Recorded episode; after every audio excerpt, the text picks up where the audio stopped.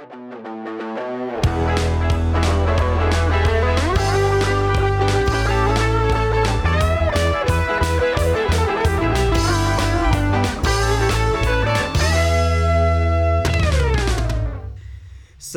welcome everybody. Yes, we're talking in English today because uh, our guest uh, doesn't know, but our podcast is in French. Uh, but uh, the interviews will always remain in the interviewee's maiden language. So, we have a very special guest today, a movie that I really, really love. I've been really wanting for so long to talk about it. And I'm really happy done the second edition of our, our fan favorites of Fantasia we're covering uh, Brothers Nest. If you haven't listened to the podcast, uh, please do because we're spoiling the shit out of it in this interview. Uh, so uh, yeah, uh, Clayton Jacobson. Um, he is an independent filmmaker, VFX producer. We're gonna cover that you uh, you've been doing like very uh, very interesting stuff on your end, and uh, yeah. So thank you so much for joining us. We are honored to have you on the show. Oh, thank you, man. I, re- I really appreciate uh, this opportunity. It's um, it's it was a, a lovely surprise um, having you sort of reach out and uh, say because I, I have a very have very fond memories of of that festival and particularly the audiences. Um, you know, throughout not only the screenings of my film, but some of the films that were playing while we were there. You know, um, there was some incredible, incredible films, and uh, yeah, I have very fond memories of, of, of that festival. So it was lovely to um, to have you sort of reach out and say hi. What's your uh, What's your little uh, adventure kind of favorite little snippet of Montreal? What do you? What do you? I think it was. I think it was uh, seeing. Um, is it Color of Space? Is it was uh, the Nicolas Cage film? Um, uh, uh, I think he did Mandy on that. Oh no, sorry. Yes, yes, yes. It was. It was. It was Mandy, not Color of Space. I mean, it's funny. Those two films could easily be bookended together. They yeah. kind of they feel related to me. But no, yes, right. It was Mandy. The um. Well, first of all, I'd never sat through uh, a screening uh, over there when I started to hear all these cats and dogs. You know, like at the, at the beginning of a screening, I didn't know that was a thing. That um it just suddenly I started hearing all these meows and and then dogs bark. I'm going, what the hell's going on here? Someone's, you know, you know, some vets come in to watch the movie with half of half of his uh, entourage. But it was. What, what, uh, what I love about this is people that like try to shush it, and then after the meows get louder. Yes, I loved it. I thought it was great, but it was oh, such yeah. a receptive audience, and also what I loved is they played the movies, you know, really, really loud. And uh, mm. uh, and that particularly that film, I, I, think that was a very, very fun. I had a very, very fond memory of that, and some of the, the clubs around town were pretty good. We saw some good jazz, um, some you know, uh, you know, just also as a town, it, it's really great. It reminds me a little bit of um, Austin, Texas. You know, feels like a university town, so it's sort of got that you know, yeah, I, I went to energy. Austin last year. Uh, no, not last year, the year before, and I, I, I really felt like, oh my god, it feels like home. Yeah, like it's really weird. Yeah. Yeah, very very much. Yeah. So, uh, you presented uh, this movie in uh, 2018, if I'm not mistaken, the 2018 or yeah. 2019 uh, uh, Fantasia. It was 18, 2018. 18. Yeah. Yeah and you had two screenings so you had like the mm-hmm. evening and the the the the, the morning i i went on, on the morning uh, mm-hmm. if i mm-hmm. remember right uh what did you think about like those screenings because uh, you you you said uh, in a lot of interviews that the the responses were really good did you feel like um we've been very receptive to what the film was about because the the fantasia like audience usually is very you know it's a smart audience yeah usually. it's a very savvy uh, audience. I, I just found that you know the questions that i was asked were really interesting. You know they were picking up on some of the subtleties of what we're interested in you know the the themes of the film. And um, you know it, it's always uh, refreshing. Again uh, harking back to uh, austin texas you know i've had the same experience when the film played there at south by southwest um, you know, you just get asked a, a, lot of really interesting questions. Um, also just you know what I found interesting was the the subtleties of of some of the humor. It seemed to carry carry very easily across mm-hmm. the the, uh, the the borders. So um, that was refreshing. You never know when you're making something. You know, you know. Essentially, I, I made the film for an Australian audience because that yeah. was uh, where it was it was it was set and what have you, and we were speaking, you know, uh, with our accents and what have you. You never know. I mean, I had the first film I made, Kenny, when it first got played in America. Um, we were we were we were forced to subtitle it, you know. so yeah. you know, so that was I wasn't sure, you know, I wasn't sure how it would carry across, but uh, it did very well. But I feel like the audiences, just in general, right now, I keep defending this like uh, this point of view that I have. Like audiences now seem to be much keener on like picking up subtleties and and very like nuanced accents yeah. than they were before. Uh, and I I've never been like a, a, hater on subtitles. I, I I honestly subtitled your film the, the last time I've seen it like yesterday night because I wanted to to pick up on everything, but mm-hmm. like again, like you said, like I feel like the the people in general are more used to like watching foreign cinema. So now yes. they're more it's not like 10 15 years ago yeah, exactly. Like, oh, that sounds weird. I don't understand.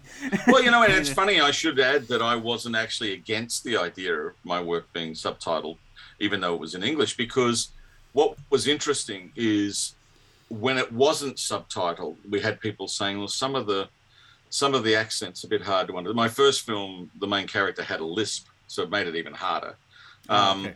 um, but when we subtitled the film, we had everyone telling us we didn't need to subtitle it. So what that was telling me was that it actually was working, that the subtitles were there, and they were sort of subconsciously picking up mm-hmm. what was sort of written, and and feeling by the end of it that they didn't need need them. So yeah, I, I think it's it's got its place, you know. But uh, I I uh, I I just want to add on to uh, what you were saying about because. Um, uh, one of the biggest I think compliments we could give on that film it's it's realism and you've been like covering that like extensively in a bunch of interviews how you were really trying to make this film as realistic a, a, as possible. And i feel like that like cuts through.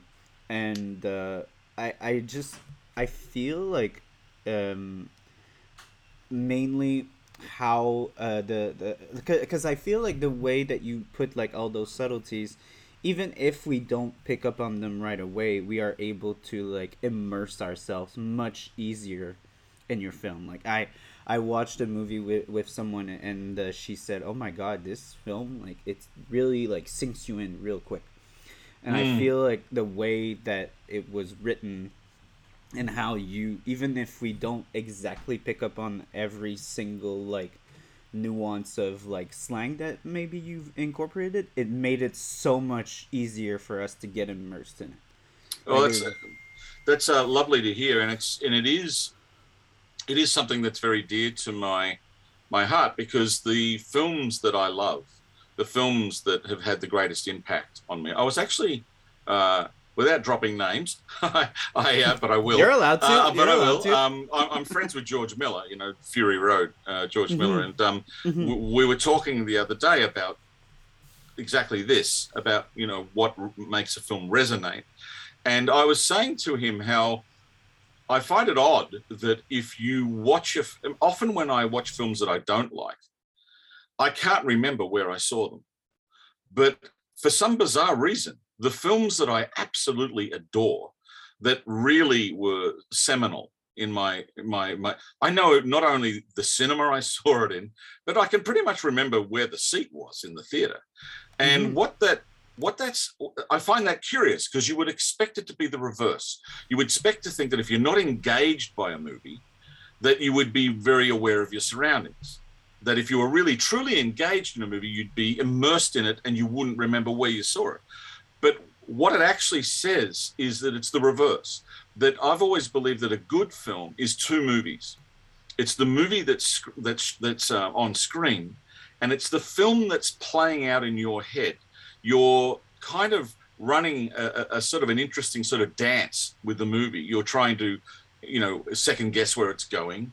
you're um, you're connecting to themes and notions and characters and behaviors that that resonate with you um, on a subconscious level and a conscious level. It's this interesting sort of dance. And I I was always as a young filmmaker fascinated by what was that? You know, I knew it was this elusive thing because I would watch a movie that was, you know, had a, had strong characters, um, wasn't really um, f- forecasting where it was going, but I would feel that the movie somehow was off the rails, that it wasn't mm. being directed with a sure hand. And yet I'd watch another film where the characters were strong, the story was was good. I had no idea where it was going, but I felt like I was in really good hands. And I thought, what is the difference between those two films? And often, what I sort of boil it down to is literally just theme. You know, what are what are the themes of the film? What are the what what is the film about in some way? And and and I, I, often find the films that resonate the most with me are about something and every scene is sort of a different take on that theme in some way you know my first film a film called kenny uh, was all about decency and almost every scene i went to a lot of trouble to make sure that every scene was a different angle or take on decency and um, and if i felt like i was two scenes were sort of saying the same thing I'd lose one of them, even if I loved the scene. I just, you know, so uh, I, it's great to hear you say that. It's it's something that you know I love films that resonate on multiple levels. I think that's the wonderful thing about filmmaking is there are there are so many ways you can elicit an emotional response from an audience. You know, viscerally. You know, for, with sound, with images, with color. Um, you know, even going back to Mandy, you know, um, or even the work of um, Guillermo del Toro. You know, like his use of color is brilliant. You know, he's a, yeah. he can he can tell stories with color. You know. Yeah, and uh, I just wanted to to I I I personally think that um, it makes a hundred percent sense that uh, uh, that you don't like the theory about remembering a movie uh, as seeing it as a movie because we all see our lives as movies. That's why the genre is so like embracive and people are react much like uh, in in a much more personal way because mm. it's so close to like our lives. Like we see our our lives as stories and sometimes most of the time our stories are boring. We wake up we go to work and that's the end of that story. That's kind of a boring film. So that's why i i feel like it makes a lot of sense that you would yes like the more logical like you said way you would approach this question be like oh yeah i don't remember for sure because i got so immersed in the film. It's like no in your head you all you also created that that story that movie that like oh my god i've seen this amazing story mm. an amazing event so you will like be super on edge and like pick up on all those details remember the place specifically where you were seated uh, everything you did before uh, what your friends told you, how your girlfriend reacted while you were there, or something. So I think it's a hundred percent like because uh, like again I would compare this to like if like a car accident happens, it's a yeah. story that's like worth you being like a like have a certain attentive eye to it. Yeah, you're very and, invested and, in what's happening at the moment. Yeah, at that yeah. So like if you tell me, oh yeah, on uh, August the fifth you were driving and uh, nothing happened that day. Do you remember exactly where you were at 8:50? And be like, no, I don't. And I think it's the same way. It was like, oh yeah, on August the 6th, you watched this movie that you didn't love. Uh, do you remember how many people were there and where you were seated? Uh, fuck no, I don't remember that. yeah, you know? yeah. So, so, I feel like it makes a lot of sense. But yeah, again, uh, I feel like uh, I feel like your story, because uh, you went into very like uh, uh, intensive details uh, when you were doing the Q and A uh, about like, and I wanted that was part of my questions. Uh, I was gonna link this towards your character having like some kind of obsessive like link towards detail, mm-hmm. kind of almost like uh, troubled. It, it almost seems like a little troubled like mental state about being like so thorough and yeah. this film, you were talking about how much you put so much accent on color and sound, and you even like said how you included a, a windmill in VFX, if I'm not mistaken, didn't you like Mhm. uh, uh, in VFX you added a windmill just to add a sound of a windmill to create a rhythm through the film? Yes. And when you said that, I was like, "Oh my fucking god! I want to rewatch this movie like right now just to see like the impact that this like ac- adds to the film."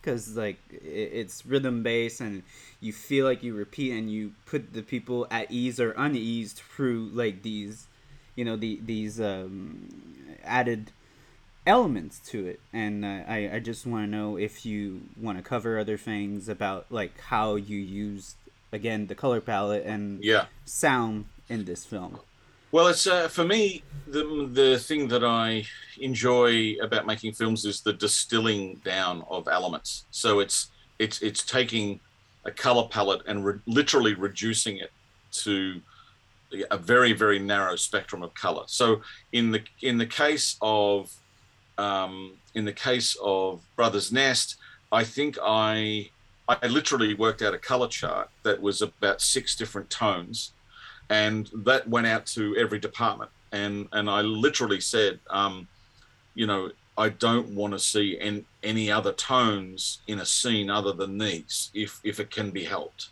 So um so and what's good about that is it it it creates a world. It helps create a, a, a world and it sort of glues the film together in, in an interesting way but um in terms of uh, the sort of thing you're talking about with the sound i think rhythm is very important. Um, particularly, I love the cadence and rhythm of dialogue, and um, I, I've sort of studied a lot of the um, Coen brothers scripts and looked at. Um, it's an interesting uh, uh, thing to do, actually. If you just if you get a number of their scripts and lay them out on a table and don't even read them, but just look at the patterns that the actual words and sentences make, you'll start to notice a that there is actually a pattern, which is that the you know the the first line will be certain a certain amount of words. There'll be a second line, and then there'll be a third line that is roughly the same amount of uh, words as the first line. It's a sort of deducted. It's it's almost a iambic pentameter. You know, it's the sort of Shakespeare thing. It's like yeah yeah I was, I was literally yeah. yeah I was literally gonna say that it's almost like Shakespeare like you you you like narrow yourself into almost Yeah. like a poetry frame just to create rhythm and like put the the the audience at ease or unease Yes, and, and, and for me, it's musical too. So Mhm. uh, I, I, I, I, music is a very big thing for me, and I drive writers crazy because when I go through scripts, I like to work on the dialogue so that it actually does have a bit of a dance to it. And even my first film, Kenny, um, uh, which my brother played the main uh, uh, part in, um, I actually said to him, um, I want you to think of climbing up a hill and climbing down a hill, and that's how you'll speak. And so he has a lisp in the film. And so when he starts talking, it's like this. And then as he keeps speaking, he sort of goes higher and higher, and then he comes down again, back down the hill. And it really doesn't matter what he talks about, that voice gets higher and higher, and then it comes back down to a lower place. And you don't, it's a very subtle thing, but it creates this kind of interesting rhythm. Um, and we did a lot of very, I, I did a lot of things that I really enjoyed doing in, in the film that I I know that a lot of audiences don't necessarily pick up on it, but I think they feel it. And that was that the the the the relationship between the two brothers in Brothers Yeah. Nest is Yeah. that the older brother, which is my character, um, has really got a, a stranglehold on his younger brother. You know, for whatever reason. And I think you're right. I think the older brother is actually on the spectrum and and and has issues above and beyond his feeling of lack of validation because that's the theme that I was interested in with the film was that yes. every single character in this family was suffering from a sense of lack of validation and how dangerous that is in any kind of um, social group or family dynamic if if if someone feels they're not being validated you know that's going to well in this case every single character you know the brothers don't feel like they're being listened to the stepfather feels he hasn't been given a chance to to father the children uh, or even be a husband and the mother is you know dying and feeling like there's no one really paying much attention to that. She's being sort of you know left to rot. Yeah, um, they kind of just like want her.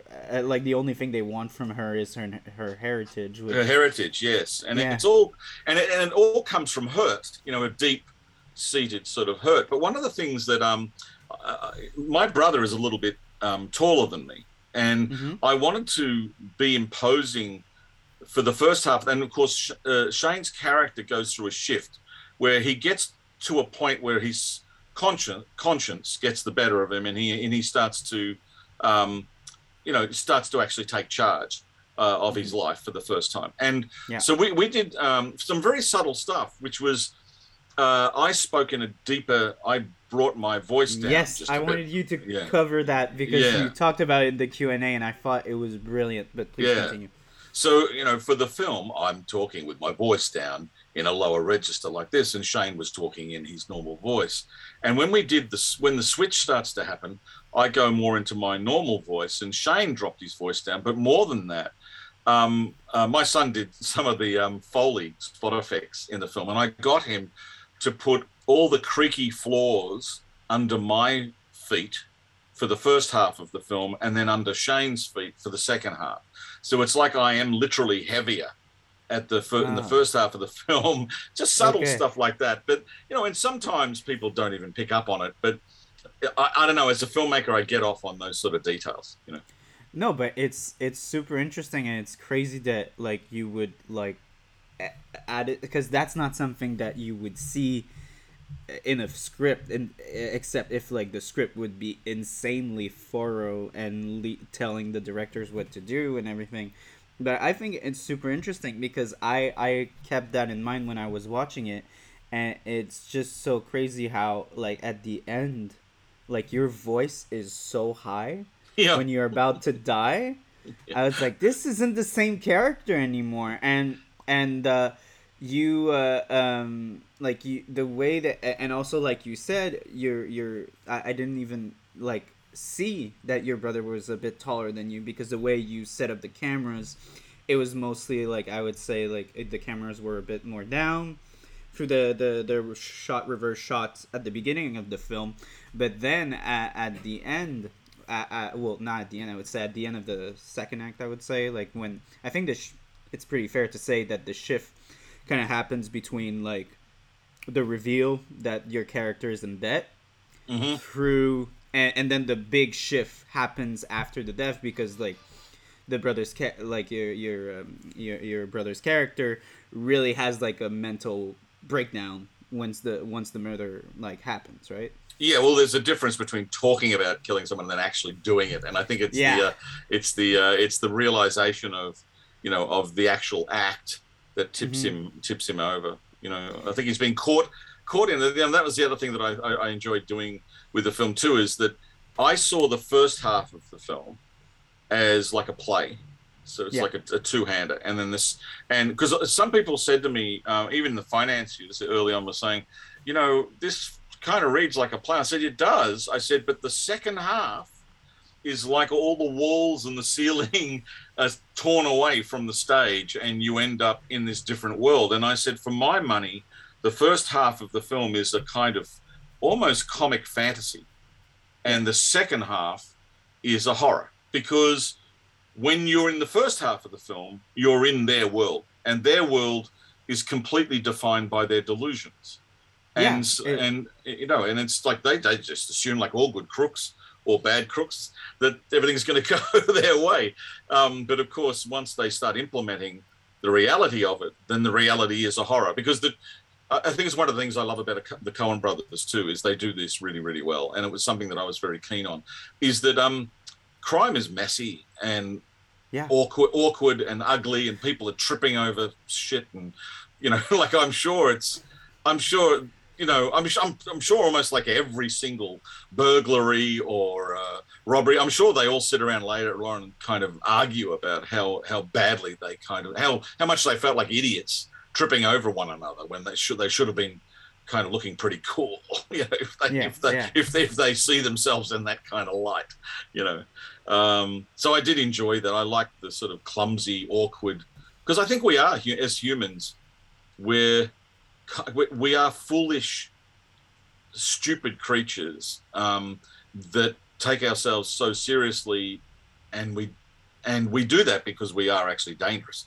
We, we're da- dangerous creatures, but um, we're also kind of so profoundly pathetic, you know, a, a lot of the time. So I liked yeah. all of that. And I, I kind of like what you were bringing up before, where like um, how you were commenting on how uh, basically uh, how our, our our our social like ground are kind of like restrict restricting us from acting like this kind of savagery but once you put that weirdly in a family framework mm. the family framework is already like kind of familiar kind of weird it's not bound to social like norms so it always I always find it super interesting when thriller slash horror writers or like filmmakers take the framework of family because family is so personal. It's mm. so like uh, it's not it doesn't abide to the rules of society. Yes. Which like uh, a mother can scream at a child, a father can beat a child. It's not something that you can do in a social framework like at mm. work at school or anything but once you enter the family home then things get looser because yes. like the the power dynamics are much more defined and they're much le- less uh, i would say less uh, uh, uh, uh fictional like in the sense that mm-hmm. like when you go to work like all the power dynamics are very like obscure and not clear but once you get inside a home, you know who the alpha is. You know who's the submissives. Yeah, well, that stuff's ingrained in you, isn't it, from mm-hmm. a very young age? And it's like you know, it's like I've you know I've got kids, and you know, it's interesting watching how sometimes when they come into the house, you see them regress. You know, because that's the you know that's the dynamic. You know, there's a dynamic there that they've got to fall into, and you know, we very rarely we very rarely, in fact, we probably go out of our way to choose social settings that are nothing like our family settings. So it, it is always a you know an interesting thing, sort of going back into the into the fold. But I you know that's what I personally they're the stories that I love. I love stories that are about family because I think they're the they're the strongest emotional stories that we experience are our own family dynamics, and they're always you know they're always uh, like a good script. You know, I've never met anyone yet that hasn't got some kind of dynamic going on in their family that isn't worthy of a film. You know. I like the way you frame it. It's like, I, I, you go inside and you see a family and you're like, oh, that if I just added that little element, that would make a great thriller. Yeah. you imagine going to a friend and you're like, can you imagine in that kind of context, would you kill your mom? yeah.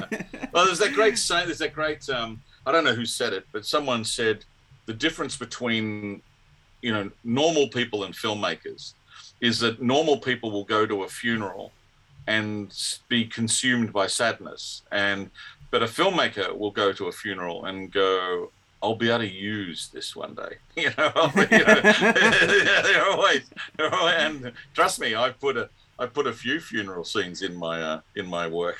So they're um, always so odd. It's insane. It's mm. so crazy. But mm. uh, yeah, I I feel like I could touch upon like some uh, some questions that I had. Mm-hmm. Um, what? Because I feel like I've seen. Uh, I again, it's really early, so don't uh, mm-hmm. don't quote me on this. I don't have all my things on, on hand, but uh, like I would say, like my active brain is still like not fully like f- fueled yet. But I feel like there's a bunch of um, uh, filmmakers that are usually writer directors you're like director producer because you mm-hmm. were given the uh, that that script to you um they they it seems to be like a new thing where like before like those uh, self-driven almost futures were um good characters mm. and now there seems to be kind of have a like a a, a very odd like satisfaction of playing the villain and mm. I, I would like to have your take on this because like the, the, the again like you were saying before like the the no-brainer uh like reaction when someone would be like, "Oh, you cast yourself in your film. You're the you're the vil- you're the hero, right?" And be like, "No, I'm the villain." Yeah. what well, what do you what do you think is the the dynamic for you? Because like this this uh, this film, like you said, like you you and your brother, since your brother is like really big in Australia and everything with Kenny, um, you guys get reversed. So you could literally have reversed the roles.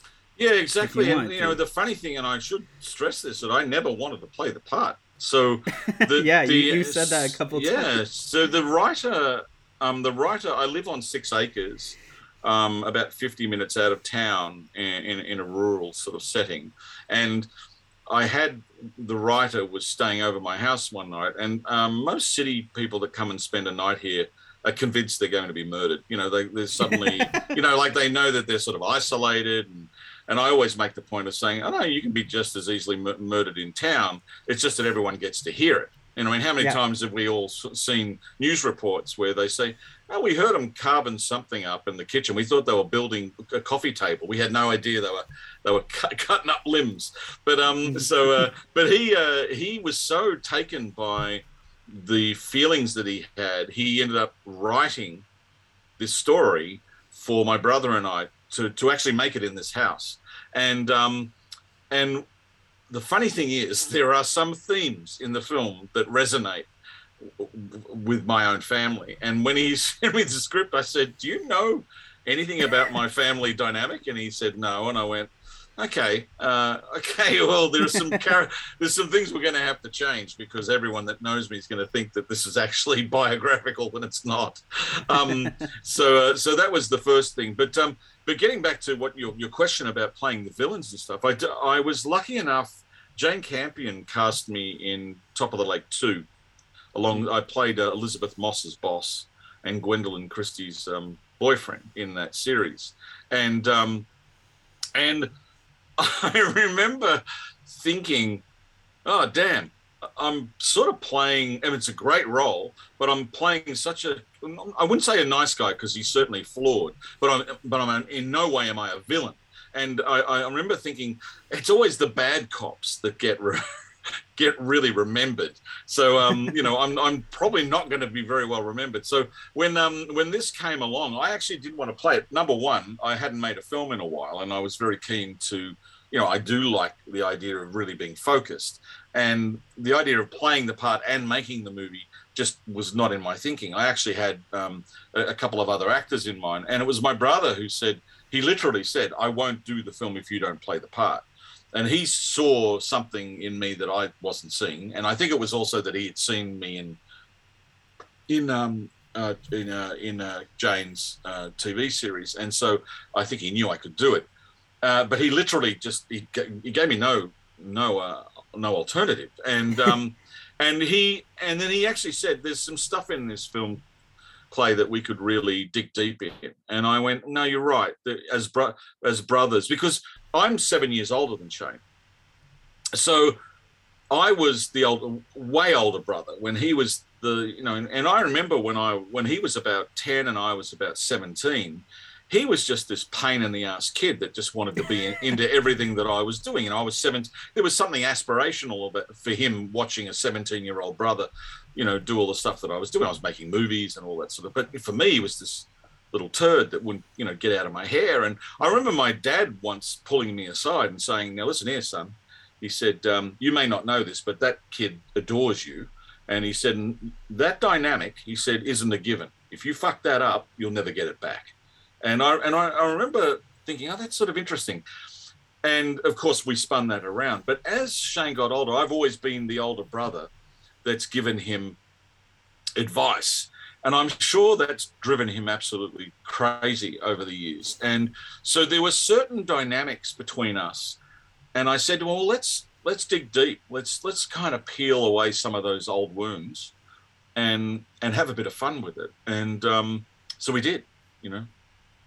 I feel like it's so interesting. I I really liked because I also have a, an older sister and I feel like I I heard this a lot where the older sibling seems to have like a more respon of course they have a more responsible like um, uh, position of power between those things but they're also kind of like more on the usually more on the analytical aspect of things mm-hmm. where the younger siblings seem to have more of a kind of uh, emotional kind of uh, I, freedom. I don't want to say I- embrace it. Yeah, uh, freedom. I would say more. I would say more uh, less of an ad- analytical uh, aspect on life, and the older sibling kind of nags at this. Usually. Yes, and you and, know what that you know what that is. That's that's the simple reality that you you as the eldest also had that freedom. Yeah. Because uh, I remember it very distinctly. You would be in a room with your sister and your other brother, and you were all behaving like children. But then suddenly an adult comes along and goes, What the fuck are you doing? And you go, What are you talking about? And they go, Well, you're the eldest. You should know better. You can't let your sister play with those knives, and you shouldn't be letting you know Shane try and start the engine of the car and or whatever it is that you know they were doing and you and I remember that feeling a lot as a kid of kind of going oh right so I've got to Okay, and then you are basically trained by your parents to be more analytical of a situation when you're around your siblings because I, you I, should yeah. know better. You know, yeah. so that so that was the and the interesting thing with Shane and I in this movie, and I said this to him. I said, "You know what's going to piss you off in this film?" And he said, "What's that?" I said, "Well, I'm the director and the producer." and I and I you know I said I've written the the the um, shooting draft. I'm going to be telling you what I like, what I don't like, like I'm the boss. You're going to be right back where we were.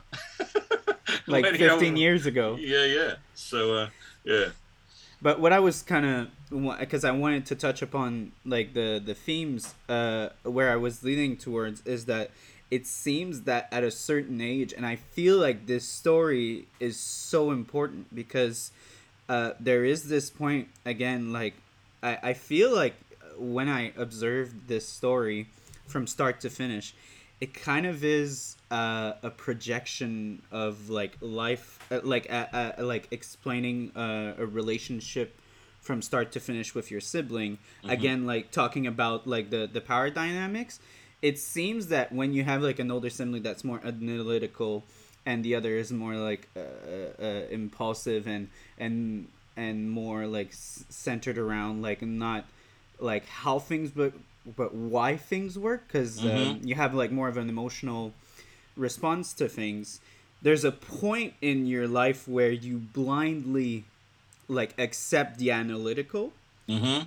and then something drastic happens and that's when like the youngest kind of takes over and ex- exposes to the the eldest. It could be anything like uh like like life lessons or somewhere like that that maybe the analytical is not the solution. And you are exposed to that. It's kind of like kind of trying to rationalize your your life. That's what you do all your life. But mm-hmm. sometimes you are exposed to these kinds of things where like holy fuck like this pops in your face and you're like oh shit. And i feel like that's so interesting how you presented that because we are all like all the siblings we are all exposed to that kind of thing where like our eldest tells us what to do what to do. And there's a, usually always that little voice in your head that's kind of like maybe i shouldn't like follow blindly like with my elder brother or sister and then when you take over and you break that cycle it kind mm. of hmm. completely shifts and i thought that it was so brilliantly made oh thank you, you constructed that story. Well, it's usually it's usually a moment of you know the the times that people that you know have been authoritative figures in your life you know fall off their pedestal yeah. is usually when they're in a moment of weakness or a moment of chaos or you know that, that they're not in that their position of power has been undermined in some way you know um, you know i i uh, and that that's exactly what happens here is that you know, um, the older brother is is pretty confident in his ability to talk his brother into anything. Um, even though the brother certainly is having doubts, you know, um, yeah. even from the very beginning. Um, but it, it is actually the more desperate the older brother gets, the more the flaws in that, you know, in, in, in that analysis start to reveal themselves because it doesn't hold water. I mean, a lot of what he's saying just doesn't hold water, and it becomes more and more sort of insane for the other brother as the film goes along. And you know, it's interesting when when I first read the script, the first draft, it there actually wasn't a likable character in the film. It was because the writer was playing what he was playing with was he he he wanted to see if he could write a film where there wasn't a sympathetic character, and and and he succeeded. And and I read it and I said, look, I, I hate to say this, but I love the scenes and I love the dynamics between characters, but the only character that I fucking like is the horse. And um, and I was serious. I said the horse the horse is the only character I'm really.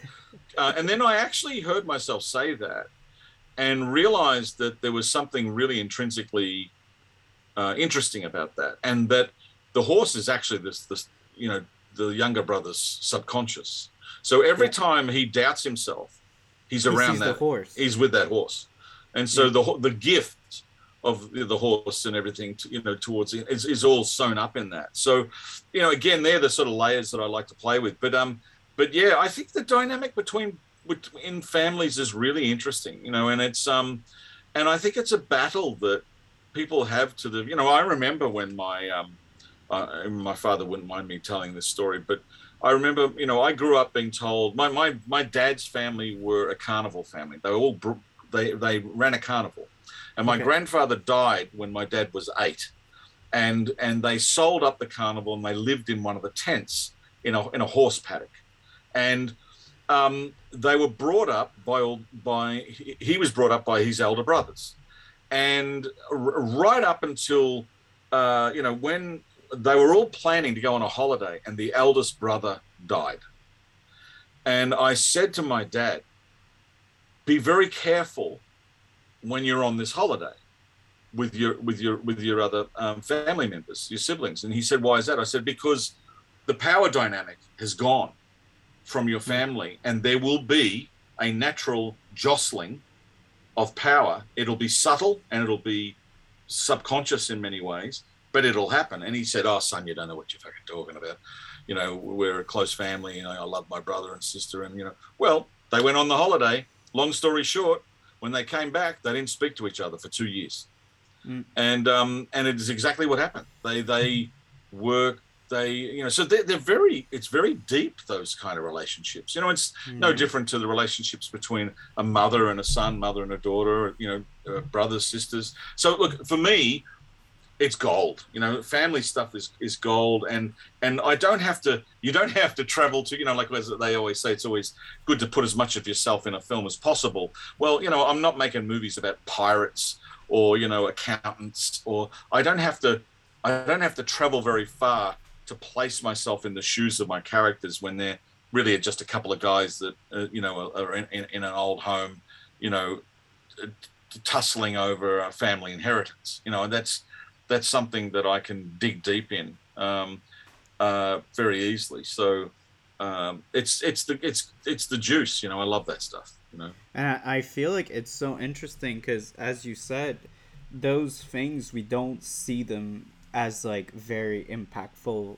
like things in which we think oh it's just family inheritance it doesn't seem as juicy like you said as a pirate going on for a treasure and when you sit down and think about it, you're like, wait a minute, this is very juicy.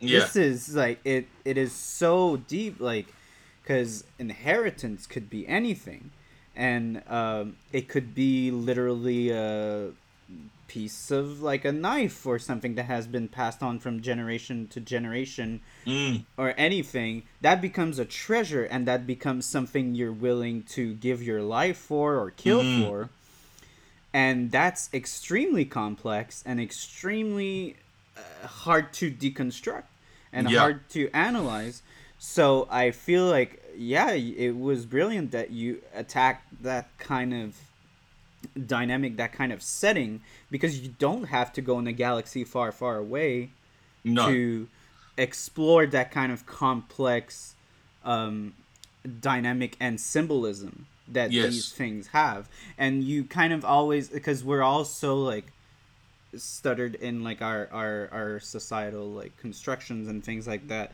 that sometimes we kind of like uh, we begone those kinds of things. We're kind of like, oh, well, they're dumb. They're fighting over an inheritance. Mm-hmm. Like, uh, aren't they like a bunch of assholes or idiots? yeah. And you're like, yeah. Well, put yourself in the shoes of someone that your mom doesn't give you shit when she dies. Yeah. We'll yeah. talk about it after. Yeah. And then you put these people there, and it's like, oh shit. Well, that's uh, that's a different story there, right?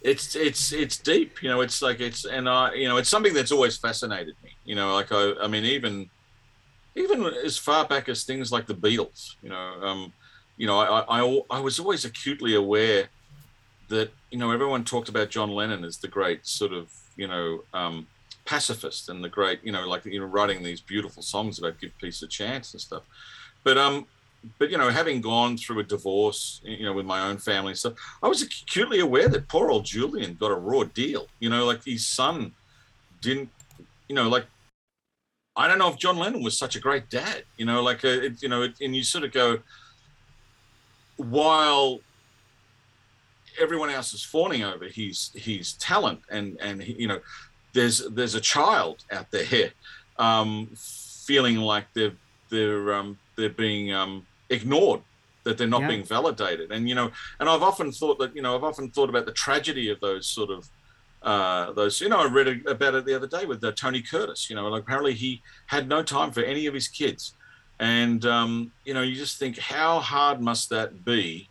It's hard enough to have a parent that you feel isn't there for you without having to have that parent be a celebrity and loved by everybody you know, um, and and yet you don't feel like you're getting that attention. You know, so these are these are dynamics that that I think are just really interesting, and um, and and also those we talked about before, but the those those dynamics that you experience when you're a young person, they set the scene for how you're going to behave with everyone that you come across for the rest of your life. You know, and and so they are important. You know, they're they're touchstones, behavioral touchstones that will impact on on your relationships, you know, your workplace relationships, your your your your uh, romantic relationships.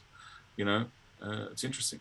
Yeah. Plus, like the way in which like traditional film kind of like wants to depict those kinds of stories where everything is nice and everything is like, you know, nuclear family kind of dynamics. Mm. Whereas your film kind of touches upon like the cracks of this like yeah. American dream mm. in a very like middle-aged setting which you don't see that much because in film usually people with gray beards have their mom and dad and they're they're they're all great like it's almost like it seems that the whole like divorce thing is a millennial problem yes yeah. And and the way that you framed this, you're like, no, this is not something that has been happening. The whole thing about step brother, step sister, that that is something as old as the earth itself.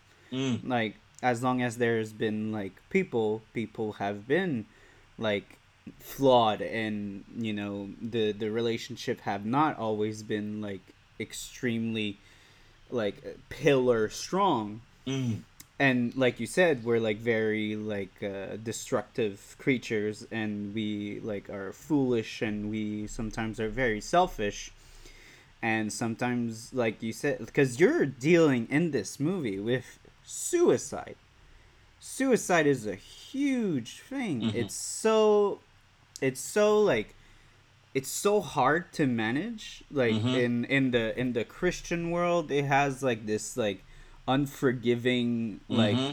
banishment to it and in even in the real world we can't even like talk about suicide in a very like constructive and well thought out kind of discourse mm-hmm. because it so eludes us it, and, it, it's a it's a crippling thing too and what happens when you start to what happens when you wake up one day and realize you're older than what your father ever you know that you are now older than your father ever got to be. Yeah.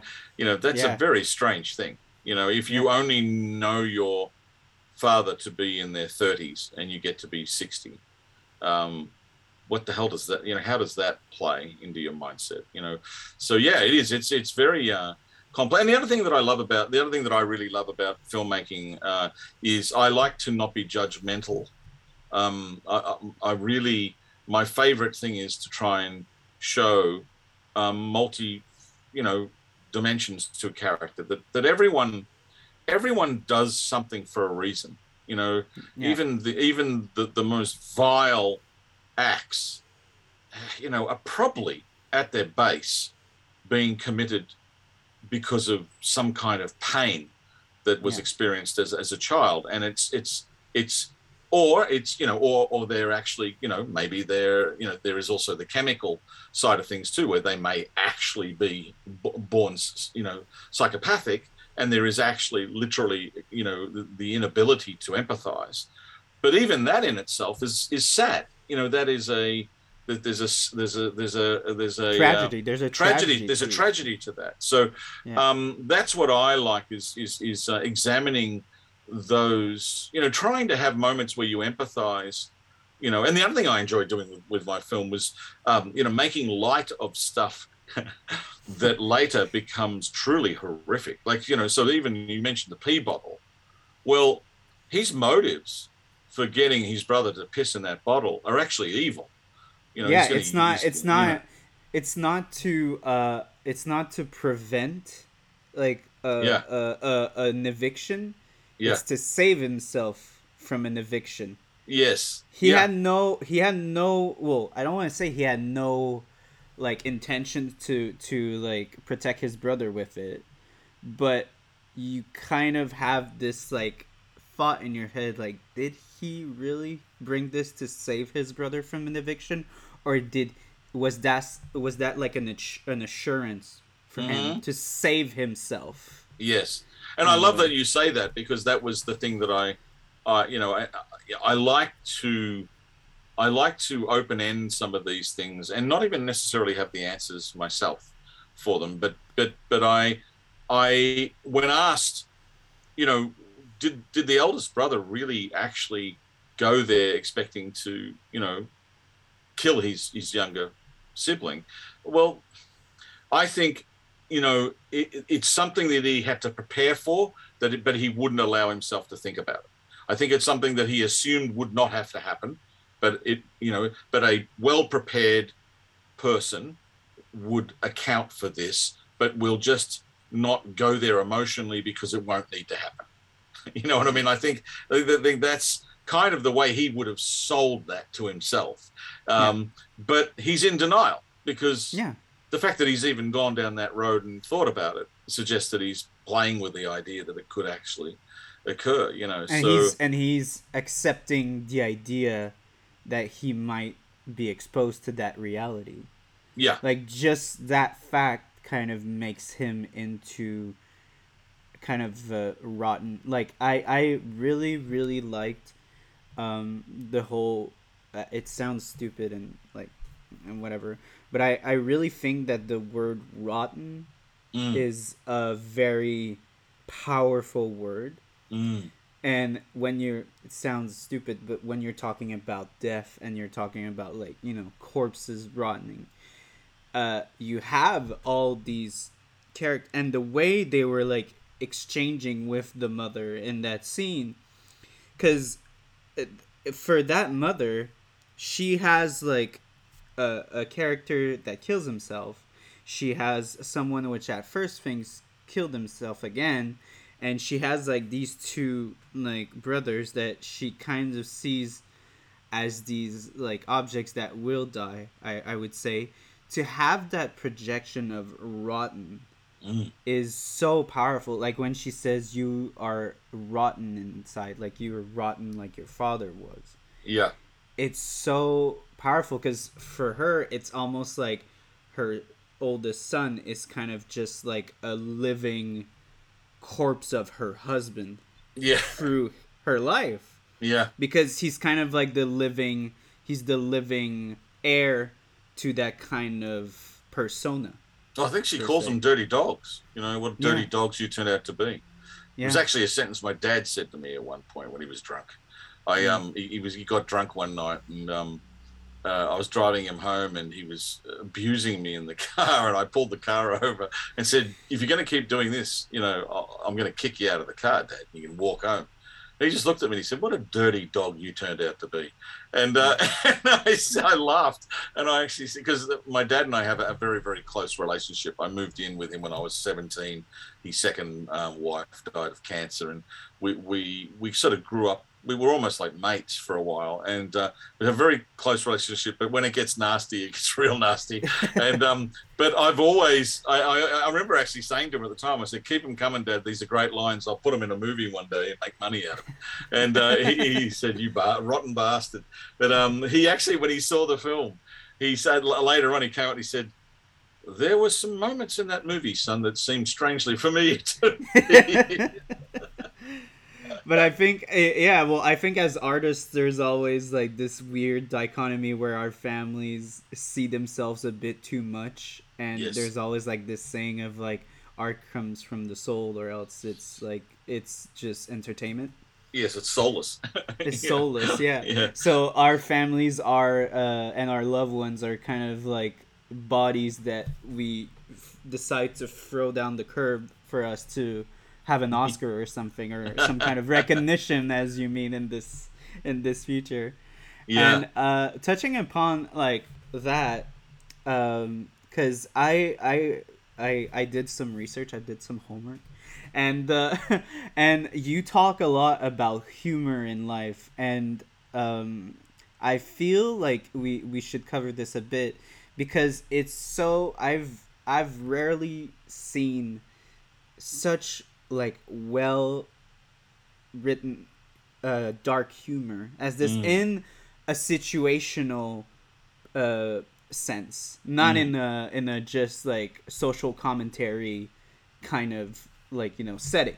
Mm. Your your humor is very dark, and it's very um, it's very situational in the sense that, like you said, we are funny creatures, and like um, there is this uh, humorist that did a a whole thing uh, about um, here in Quebec.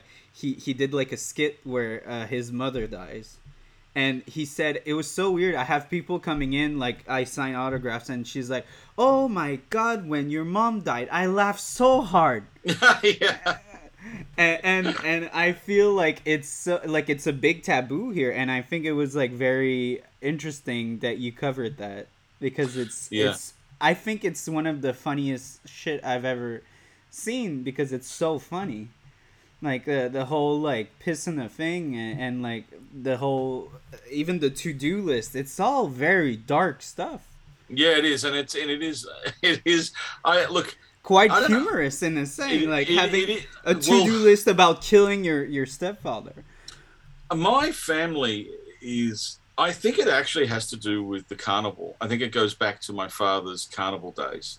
Mm. I've noticed that some of the funniest people that I know are the ones that do the darkest jobs. Like my first film, Kenny, is about a, a guy that cleans toilets, and some of the funniest people I met with the were the crews that actually do clean these toilets and have, you know, these pretty nasty jobs of having to deal with excrement on a daily basis, and and they cop a lot of uh, ridicule from you know people on the street, and but they've all got wonderful senses of humor, and so do um, I find um, you know medical students that are having to deal with terrible things. I've met cops that you know yeah. ho- homicide cops that are you know uh, in fact, I, I actually had um, one of the screenings. I had a couple come down to me afterwards with this big grin on their faces, and they said, uh, "You've made our day because you've basically made a film that is like having dinner at our house." And I said, "Oh God, that sounds bad." And they said, "No, no, no. um, she's a forensic scientist, and I'm a homicide detective. And in the evenings, we often laugh and joke about the horrors that we've had to deal with during yeah, the day." My, my girlfriend is a is a paramedic. Oh, so that that kind of hit home as in yeah like sometimes i i kick back and we're making jokes about like patients like suffering yeah. and a bunch of shit that happens and i'm like i sit down and like babe we're really horrible people. You're not. It's it's a natural release. It's why yeah. horror. Mm-hmm. It's like a horror film. You know, you see something that scares you, you immediately laugh. It's it's it's a release. It's a it's it's a, it's a, it's a protection mechanism, and mm-hmm. um and I think uh I think in my case, my family have uh, they've got a long history of. I mean, even the whole time we were making this movie, um, I was looking after my mother-in-law with my partner who was dying of cancer, hmm. and um, she died soon after the film was released. And I put her down as technical on the film. She's listed as the technical advisor because she was giving us advice on death and all that stuff. But we had some of the most incredible conversations around the dinner table because I said to she was she took her three and a half years to die, and we there were sometimes we tell her to hurry up because it's just taking far too long um, and uh, and she had an amazing sense of she. Our friends would come in and she'd say, "Oh, don't mind me, I'm just dying." know? and um, and it was sort of what's lovely about it is it's funny, but it's also beautiful and it's also sad. And what it does is it cuts through the ugliness of what would have to happen if she didn't do that. If she didn't do that, there would be this sort of solemn sort of mood of everyone coming in. Oh, this, you know, Loris, and you know, the, you know, she she cut through all of that. And I remember once asking her, I said, I said, um, I said to her, uh, you know, your your husband has has been dead for a, a number of years, and I said, what is it like?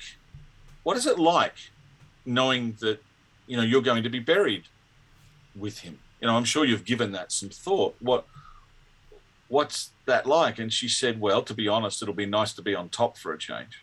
And that you know, like that's really dark. That's dark shit. But it's it was really kind of beautiful too, you know, and um and and uh, so I find uh, I find that if you can, and it's also it's just also the little trick that I, I enjoy is that I remember when I was younger, you know, someone talking about a good film being like a roller coaster, you know, and and I thought about that. And what you've got are these amazing peaks and troughs of you know sort of horror and laughter and thrills and spills and you know you know it's all happening. And what i find is the closer you can get those two together the closer you can get a laugh with a guffaw. So if you can if you can have an audience go oh, oh you know yeah. um you know if you can get that you are literally giving them an emotional roller coaster. Their brain is having to change gears very quickly. And yeah. that there's a little kind of high in that. So whereas what I find with a lot of script writers and a lot of the experiences I've had when I work with writing is they want that to be a smooth thing. They want those things to be very smooth transitions. Well, we're going from a very well, the, the, hang on, the last scene was very funny. Um, we should really take it easily. Through, and I'm going, no, hit them hard. You know, go go from, you know, go to something funny immediately after something terrible. You know, uh, yeah, it, in, in, fact, it's one of the things that we used in the film when yeah, I was uh, like, when I, I have I think we have the biggest laughs when we're about to kill Roger, and the cord doesn't go through. yeah, yeah so we it's... have like the biggest laugh like the whole culmination of what you were saying about like murder is messy it's stupid we we like go inside and we have this like and, and that's what I, I thought was so interesting also in your film like just like cinematically you made this scene the only surreal scene is the only one with like uh with um very big music has mm-hmm. like an operatic sense to it and has like slow mo inside of it. We have like close ups going from one place to the other. Yet just before that, we have the biggest laugh of the film. Yeah, yeah. And and and I think that's brilliant filmmaking. That's brilliant. Well, yeah, and well, sometimes you kind of you paint yourself into situations with scripts, and you go, "Oh man, how am I going to get an audience to be on board with what is pretty horrific. I mean, this is a pretty terrible thing that has to happen here. How do I get an audience to be on board with that? And And the answer is make them laugh, make, make them laugh, as that song goes. You know, make them laugh, you know. And it's uh, and it's and it, it is. I think I'm one of those. I'm sure you're the same. Uh, you know, I've sat in films that are so dark, and I and I'll burst out laughing. You know, because there's something kind of, and you know what it is. It's just satisfying. it's, it's satisfying. But it's also it's the recognition of of how ridiculous we are as human beings. You know mm-hmm. that we are ridiculous creatures. You know, there's only a couple of animals that come. Like a dog will look embarrassed when if you watch it take a shit you know so a dog has the capacity to see a, you know the, the, you know the irony of the situation but but but there is something kind of satisfying about you know just watching us and i think that's again going back to the Coens it's what they do really really well is is that thing of um uh in our darkest moments we're kind of pathetic you know hmm. mm-hmm. you know so that was I, that was that was the fun of it i don't know yeah. why i wanted to make it i don't know you know what? I, I, I don't know whether. I, I have actually thought about this. I, have thought, would the film have traveled better if I hadn't have had any humor in it and just kept it really, really dark? You know, but I don't think so. Yeah, I, but the interesting, think, you can't avoid. I, can't avoid it. You know, it's just in me. Mm-hmm. You know. Plus, like the the like you again like this film i think travels super well because it has like that kind of universalized notion again like your your themes are very deep and mm. very relatable because we all have like families and there is like the subtleties of like you put the the certain like I would say spice spiciness mm-hmm. of the Australian like uh, culture, mm-hmm. yet it's very easy to understand what's going on. It's mm-hmm. not like a complex cultural thing. It's a very deep seated drama mm-hmm. about family. So I think that's why it's so like, and again, it's like uh, we hear a lot. I feel like again, there's a lot of uh, movies that travel, uh, like from from instance, like for Quebec films, they kind of start very strong and end really quickly because mm. there's like comedies really work well with the the the the common folk if we could say it's very accessible but then once you kind of the movie starts and finish with comedy, then once you hit like another cultural like uh, universe, like another uh, once there's a border of culture, then it kind of just like hits hard and fails because it's mm-hmm. all like, oh yeah, well you you don't get it, you're not from here. Mm-hmm, that I think mm-hmm. that's the worst thing you could have ever done to a film is to have that comment of like the person that looks at the film is like uh, I don't get that. Oh yeah, well you have to be in Quebec to understand that kind of. Yeah, thing. yeah, yeah. Yeah. I mean, you can you can you know you can make a film that is very, you know, that is very sort of centric to where you live, but but if it's if it's good filmmaking, that's still fascinating to a, a mm. foreign audience. You know, it's because that's yeah. what you're pick. I mean, it's why at the moment, you know, I've, you know, while while we've been in lockdown over here, you know, I've just been ODing on sort of, you know, um, Nordic noir and you know, and Swedish, you know, um, you know, television because it just, I'm, I think it's because I'm locked in a, a fucking house. You know, the scenery is so beautiful, um, but the storytelling is so refreshing, and and you know, they they've been doing they've been doing with character what you know the rest of the world has taken you know eight years to catch up with you know you know with them mm. you know they they have been having complex characters and you know um you know not every everything you watch out of out of a lot of european cinema looks like it's been cast off a catwalk you know where everyone's just beautiful it's mm-hmm. you know um so I, I you know it's interesting i i agree. I think um uh you know it, it's and get, getting back to the comedy side of things, I, it's sadly for me, it's something I can't avoid. It's like even my brother the other day, I um, I went to get a, sh- I went to get a, a you know like a, a, vaccine, right, a shot, you know, yeah, and um, I started getting the, uh, the doctor started asking me questions about uh, blood clots, and I went, no, no, it's fine. And then I suddenly realized, hang on, my brother's had thrombosis, so does that mean we've got blood clots in our family? And so I sent him an SMS saying, "Hey, I'm just about to get a shot. Kind of need to know quickly. Was your blood clot? Was that a? Do you think that's something that's a family issue, or was that a one-off?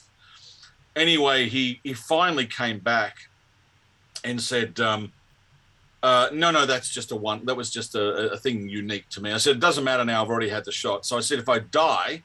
It's on your head. So my graves, I said, my gravestone will read, um, it wasn't his fault that he's here. Go ask his brother. and uh, and Shane wrote back, that would make me laugh, except for the fact that I've just come from a mate of mine's funeral. oh God. and, I, and, and I said to him, and but he cracked a joke, and I said, "Do you see what you just did there?" And he said, "What's?" I said, "You just broke the law of comedy, which is comedy is tragedy plus time, and you haven't put enough time between the tragedy and the, the comedy. So, but it is unfortunately it's the way our family uh, behave. We always try to see this the humor in, in the darkest moments. So. Well, I think it's a it's a nice way of uh, of seeing death because or else you would just be depressed and you, you and, and again I feel like uh, we all have our coping mechanisms but like again it's always fun to have like uh, comedy to mm-hmm. kind of uh, it's a nice pill to swallow when you have a very big and sour one to swallow yeah um, I kind of wanted to touch upon two things before mm-hmm. we end because uh, uh, Quebec and I think uh, Australia and New Zealand we have this weird sense of where we have a very particular um, relationship to uh, the filmmaking industry, the big filmmaking industry with like the U.S. and all that. Uh, we have like a geographical uh, closeness to it. You have like a linguistics and very skill based. Um, uh, like we have a, a geographical and skill based mm-hmm. relationship mm-hmm. towards it.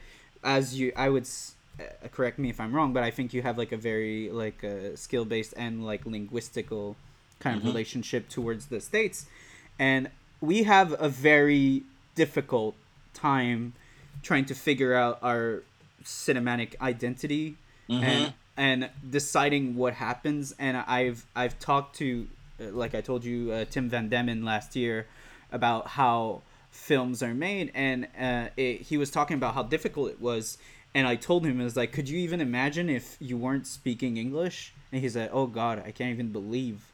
And yeah. and that's kind of what's happening here in Quebec. We have like very, like stoic, and, and very like uh, I, I would say, a kind of uh, shit. I'm blanking on the word, but very like a kind of uh, uh, um, uh um, too thought out kind of uh, systems where like it has to please a bunch of people before something mm-hmm. happens. So you, uh, I saw a bunch of interviews where you were saying like, oh yeah, in Australia takes like eight years for a movie to happen, mm-hmm. and in Quebec it's kind of the same thing because it has to please the neighbor from the neighbor from the neighbor who read the script. Yes. Kind of. Yeah. And I, I, I think it's super interesting because with Brothers Nest, it's a very specific uh, story about like financing and how the oh, movie yeah. got got out, and uh, it was kind of the same thing here in Quebec where we're trying to find solutions because where we are, it's kind of we we don't see any like solutions with that yeah. system. So we're kind of starting to branch out and trying to reach maybe net like Netflix yes. and other streaming services for and that causes a lot of like a lot of trouble because those institutions are really pissed off yeah. because they, they they those are institutions that they think they that, that they own the genre and they they you know they uh, not the genre I mean the medium mm-hmm. and uh, I I just think if you want to talk about the experience you have because I feel like that's something that could be very interesting for mm-hmm. us too in a productive kind of manner. Well, I think um, oh, there's a, there's a lot of things you've touched on there. I mean, the the okay, so the first thing is filmmaking is just hard full yeah. stop. It's just it, it, it, it is just hard. I mean, even when I was a teenager and we had we didn't we had all the freedoms in the world and we had Super 8 cameras and I would do my paper round and pay for the film. I still had to wait seven weeks for the film to be developed in Germany and be flown back to us. And, you know, we didn't have lighting and I had to use my parents' cars to, to sort of drive the car and put the high beam on to light up a scene when we were filming in our garage. It just, it's always felt hard. and, um, and the thing that uh, uh, has been really interesting for me, um, you know, Kenny did very well here, which was a surprise to all of us. It got me an agent in LA. And, you know, I have, from uh, I think from about 2006 onwards have had uh, representation in LA, and I've been well represented here in Australia. And you know, and the film has gone on to be considered a, a bit of a classic here. You would think that making another film would be easy for someone that's oh yeah but it's not. like, it, it's not. It's not. Here you know, it, here in quebec there's the same it's so funny that you say that because when you were talking about kenny interviews yeah. I always had this movie in my in Quebec. We have this like uh, film called Bon Cop Bad Cop, and it's the highest grossing movie of Canada, not Quebec, right. Canada. Yeah.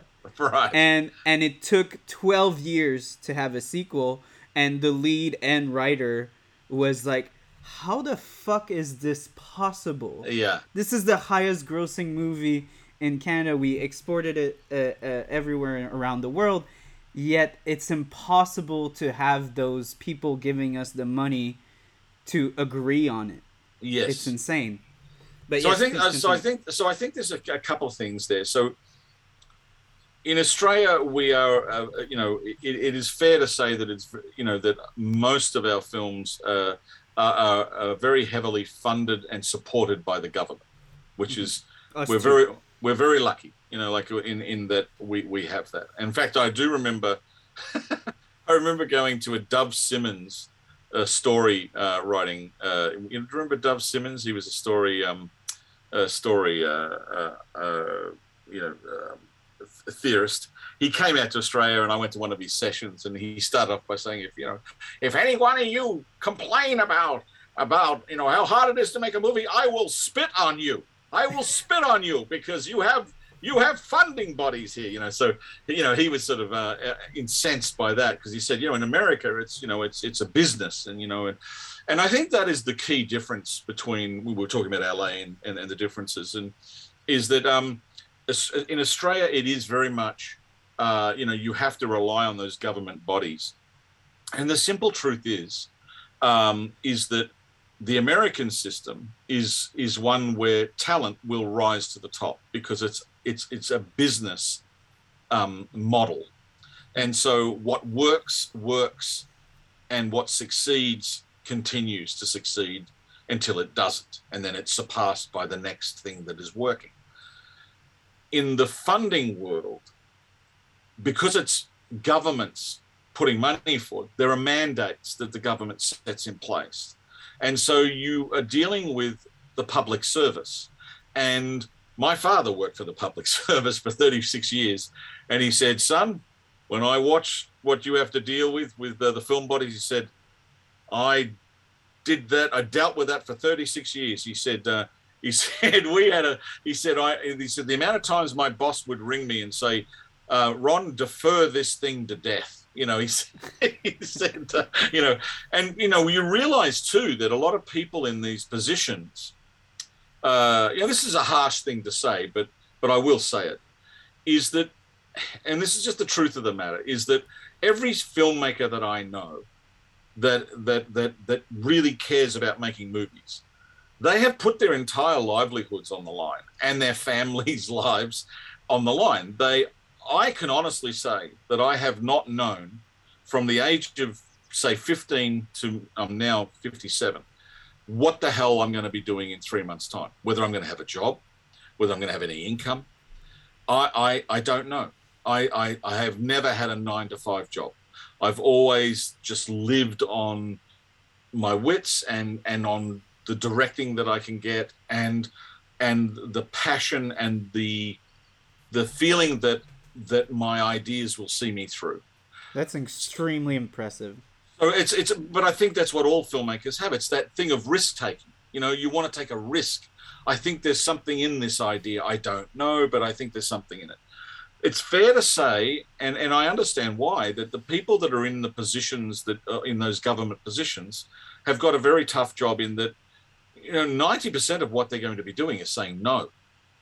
Mm. So they, they can't afford to take the same kind of risks that we that we do. And so you've got very big risk takers asking non-risk takers to take a risk on their films. And I had a producer from LA say to me not long ago, "Why are Australian films so comfortable?" And I thought that was a really interesting thing to to say, comfortable. And my answer, the only answer I could think of was, "Have you ever tried to order food for more than 15 people?" You're not going to get a la, a la carte. You're going to get a pizza. And I said, you're, you're, we make right. we, we make really good pizzas, but we shave off all the rough edges. We take the anchovies off. We take the things that might offend, that might ruffle. We and so that's the nature of it going through a public service is that it has to follow mandates. The those in power don't want to lose their jobs. They can't be seen. They've got you know they can't be seen to be green lighting films that that you know, when if that fa- film fails, what the hell were you thinking? You know, you know, on paper it, it actually sounds like a film that would fail. And here's the sad truth: is that um, almost every film that's done very well on paper looks like it could fail. If I told you the premise to my first movie, it's about a guy who just cleans toilets, you'd go, "Well, there's a movie full of poo jokes. I don't know whether I want to see that." You know, um, Star Wars. You know, you, you hear all the stories about how how much trouble that went through until it actually was was made. You know, films that take a risk on paper do look very odd. You know, like I, yeah. I, I, I, talked about um, uh, No Country for Old Men. You know, it's like I wonder what the crew thought when they first saw the villain turn up with his haircut, and you know, you know, like it was a big that was a big choice because he kind of looked a bit kind of pathetic. Yeah. But it's what made him all the more scary because it was having him talk in this very peculiar kind of tone. It was part of his origin, his cultural origins, that he had this interesting t- tonal quality with his voice. It's a strange sort of page boy haircut, but he's killing people with an air gun. The combination of all that is is is kind of frightening and funny. And so, you know, uh, getting back to sort of where this all started, I think uh, filmmaking is just really, really hard. We have those same cultural problems in that we aren't a big population. We're a small population. We don't have the kind of, you know, you can, you can. I realized this one year when I, I went when um, Brothers Nest was playing in a festival, and I think in that particular year, in 2017, I think there was. I think from memory, there were 4,000 films that were made in America that year you know, credit card movies, big blockbuster films, indie film, about 4,000. Well, in Australia, I think we'd had a total of about 35 or 40 films made. And I was acutely aware of the fact that, you know, that's what you're dealing. With. That's what you're sort of dealing with. It is really, yeah. it's, you know, and that, and, and it's, it's, it's a very, very hard landscape to make movies in. Most films seem to take, good films seem to take eight to 10 years I know my slate of movies that I still haven't made yet, they're all sitting around now between the sort of 10 and 15 year mark. You know, mm. um, I've got four scripts that have literally been in my life that long. And getting, and, and, and also I think that's a, there's something kind of healthy about that too, because if you can still get excited about an idea eight years or 10 years later, then that probably is a movie that should get made. Yeah. You know, um, I, I, was just, I was literally just gonna say that thing. I think if a story can still inspire you, yeah, and still like make you feel tingly and be like, yeah. I still have, I still have to say that story. Yeah, it gnaws at it gnaws at you. You know, it gnaws at you. And you know, some people say to me, you know, are you are you sad that you haven't made more movies? And my answer to that is, I've seen all the films that I've written. Like I've seen them all in my head. I've watched them all over and over again, and I love them. I've watched them many times, and I know how they would look if I made them. I'm just disappointed you don't get a chance to see. you know, it's like that's the sad thing about you know is that it's. I think it's why you can sometimes live with the idea of not having made that many movies, is because you have actually experienced them in some way. But it is very hard to make them in this country. It's very hard to finance them. they're they're not getting the same kind of cinema re- releases. Uh, in the old days, it was very hard to get your hands on stock and cameras, to, like just to even get into a position to, to tell a story. And then if you were lucky enough to make a film, it nearly always found an audience. Now it's the reverse. It's very easy to tell a story, um, but hard to find an audience. Um, and I think the streaming side of things has made it even doubly as difficult. And there is, look, there is, you know, getting back to that risk taking, which is really what's at the core of all this. If you, I always find it amusing that even with all of the streaming services we have and everything just being at our fingertips, still takes you 20 minutes to find something you want to watch because yeah. everything looks like a copy of a copy of a copy. It's what I call the, the, the cookie, it's what I call the cupcake sort of approach to filmmaking, which is those that are in power, you know, they they kind of really they'll talk a good talk about originality, but at the end of the day, they want they want those cupcakes that turn up every week, that they put in their window, that is made by the same bakery. That you know they're not dealing with some overly passionate filmmaker that's going to drive them all insane. They're dealing with a with a, a bakery that just very confidently provides the the correct amount of cupcakes that you know one's a little bit different than the other you know and but it's pretty ta- similar. tastes the same but it's a little bit different. We've all mm. seen it. We know well, damn I, well that you know when when one when when the danish come up with a good series it's you're going to see 25, 25 different iter- iterations of it you know i i, I like this quote uh, from uh, the the disney executive i don't remember the quote uh, uh, by heart, but it kind of boils down to our responsibility is to make uh, is to make entertainment, not art. And if we happen to make art in the process, then we might have gained something a bit better in the end of the day. But this is not the main focus. No. And I think there so have actually if, been. If we incidentally make art, that is great. But yeah. our main focus is not to make art. No, I think there was a period. I mean, the '70s that everyone and and I I, I admit it's my favorite era of filmmaking. That was a rare moment in time where most but the seventies the it's it's because like it was getting killed by TV. That's so right. So they were taking risk, and they had no like they had no big entities like Hollywood wasn't what it was, so they couldn't like impose their ideas on their filmmakers because they were so fucked. So they could. Yeah, it was also like... it was a re- it was a reaction to the studio system that was that was crumbling around them as well.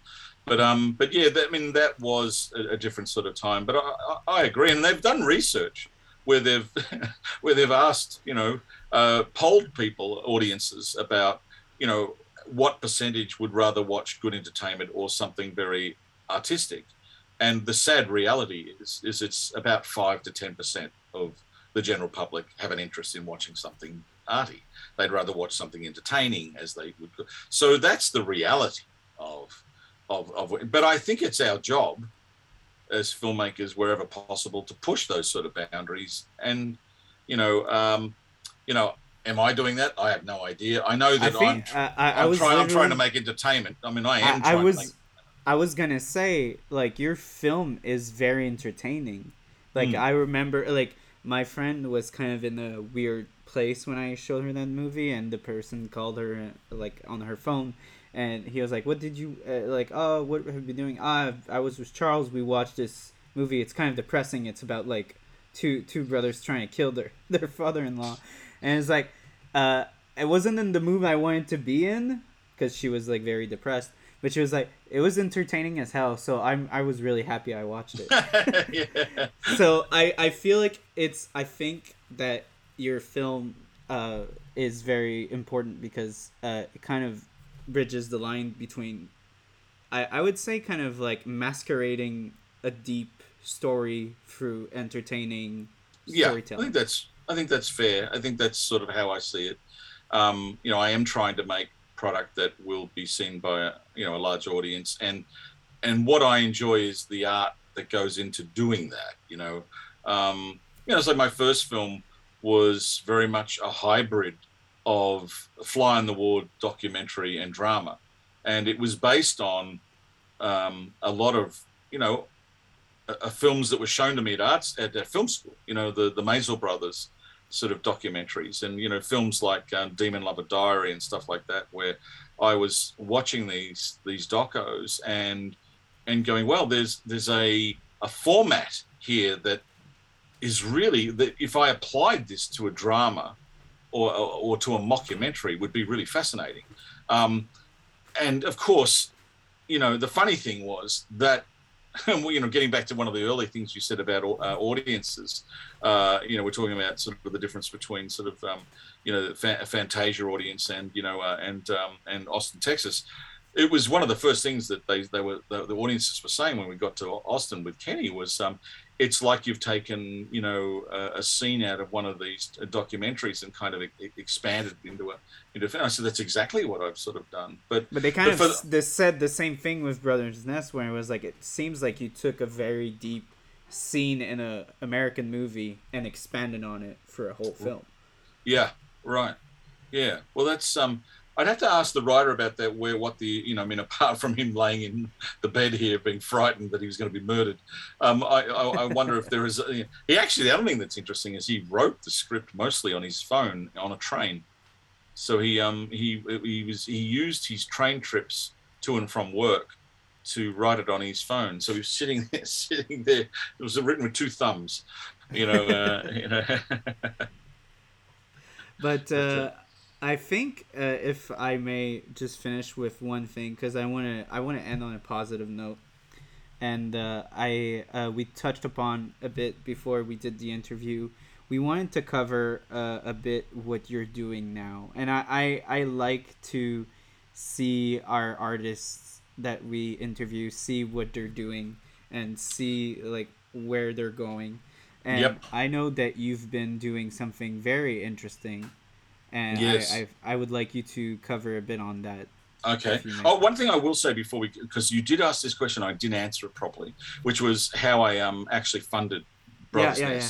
So very quickly, um, the upshot of all of that was, you know, long story short, it was like ten years between films, and I just wasn't getting my film up. I just wasn't getting through those funding bodies. I wasn't getting through to the filmmakers. So I I sat down and I thought, you know, how can I make a, how can I, how can I make this film in a non-traditional way? Because I had a friend of mine who worked on my first film, and he said, "Clay, you're a bit of a maverick. Why don't you just go back to making films the way you made Kenny?" You know, and um, so what we did, in long story short, was um, there is a movie convention that they have here every year where all the cinema owners, um, the big cinema chains, and also the mum and dad theater owners all get together and they look at all the material that's coming out for the year, and it's where they jostle to buy, get the higher rights to, you know, it's how they all haggle for the product that's going to be sort of divvied out through the year. And I thought to myself, filmmakers don't go there. And yet these are the people that are showing our movies. So I said to Shane, you know, by this stage, my brother's now a star here. So I said, what if we went to the what if we went to the, the regional cinemas? The regional cinemas are used to getting films after they've played in the cities, and they don't get everything in the best possible quality. They get secondhand posters. They they don't get the same kind of love and attention, you know, all the time that that the bigger chains would get from yeah. from the, the, the big studios. I thought, what if we do the reverse? What if we start in the regional cinema, cinemas and give them all the love and attention they're never used to? Meaning, let's give them red carpet events. Let's let's go out and actually you know take the cast to some of these regional areas, but in return ask for the higher costs of the film up front. Mm. So that's what we did. We went with a brochure that was, and the film was called Sibling Rivalry back then. And um, and we called it that because it, it had that reaction. It made people laugh when they saw it was Shane and me, two brothers, in a film called Sibling Rivalry. And I think it just painted a, an impression in their mind of a sort of a rip roaring kind of comedy. And we, we went out of our way to say, no, this is a, a, a dark drama, but there will be some humor in it. Long story short, um, we got, uh, I think we, we got about uh, two hundred and fifty thousand dollars in the space of two days. Um, eh, we got a number of cinemas on board. What was also great was they were the cinemas, so we suddenly had a release date you know, they, that we then we got them all to sort of tell us when would you like this to be released, and um, they all thought we were mad. Um, they didn't think we would actually get the film made, and um, one year later we were back at the convention showing the trailer to the movie, and they couldn't get their head around it. And so, the great thing was we actually bypassed the whole funding body thing. You know, I remember even going to one of the funding bodies and and they started talking about all the changes they wanted to the script. You know, it's that thing of let's start taking off the rough edges. You know, and I had people saying this is like a play. Um, you know, and, and it sort of abruptly changes halfway. We think your halfway point should be the turning point at 25 minutes and all this sort of stuff. And I just intrinsically didn't agree. And um, and I actually said to them, I said, I think you've misunderstood. We haven't come here to ask your opinion on the story. We're making this movie with or without you. We start fil- filming in May. Um, you can either, I said, we've made the bus, it's leaving the station. There's room at the back for you to be on it if you want to be on it but I'm but that's it. When we're making the film, I left. The producers were angry at me because they said you don't talk like that in funding meetings, and I said I'm sorry, but it's the truth. You know, we are actually making this film by hook or by crook. Um, the funding body kept ringing up saying, "Is he really making?" They said, "Yeah, we're in pre-production," and so they gave us the money, and uh, you know, and it's it's it's, um, it's it's absolutely insane. I.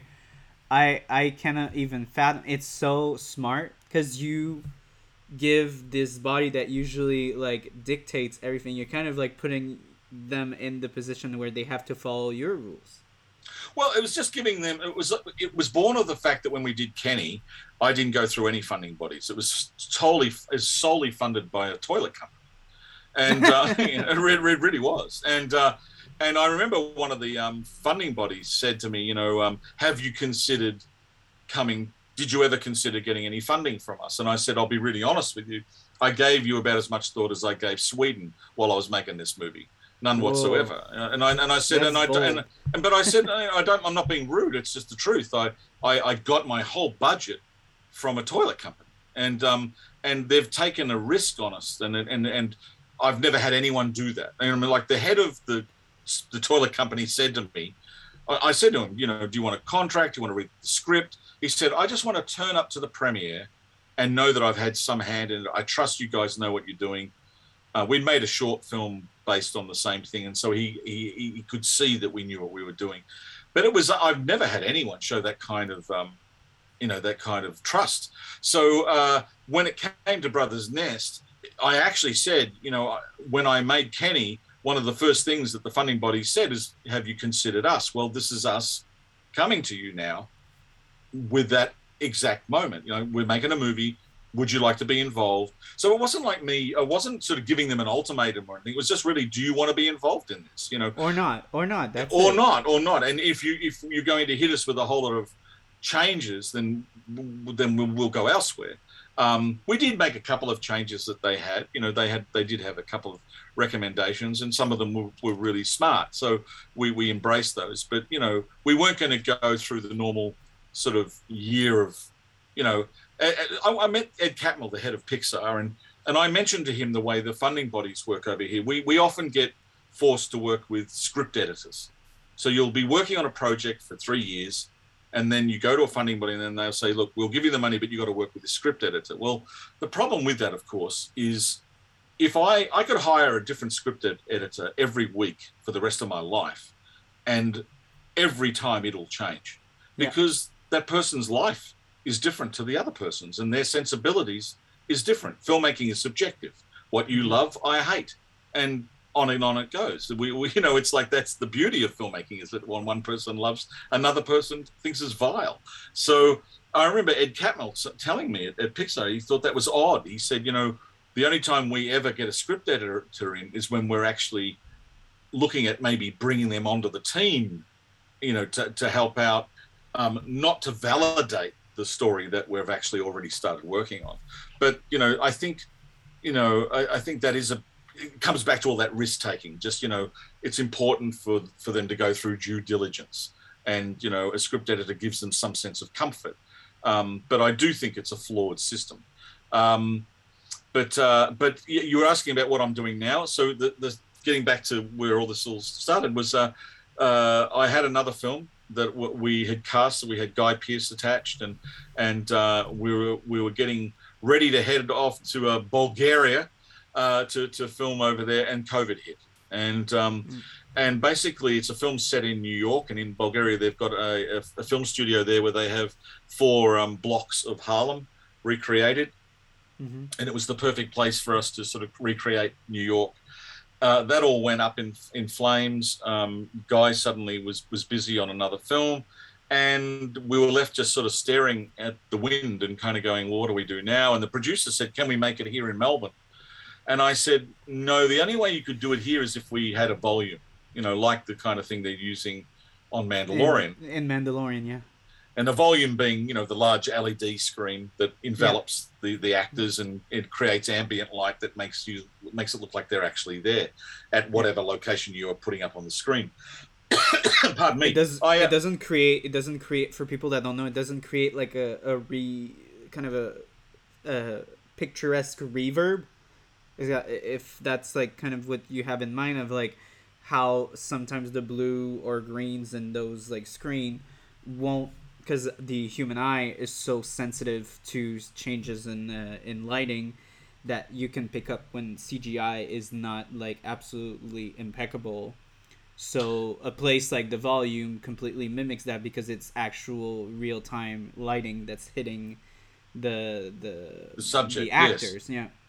yeah. Yeah. So now I had been playing with this technology because on my acreage here where I live, I've also got my own little film studio here. So I have my own. I'm very lucky. I have like a like a seven by nine meter film studio in my backyard, and I started playing around with virtual production by hacking into um, the Unreal Engine and a Vive with my son, who was at the time about 18 or 19 and very savvy with computers.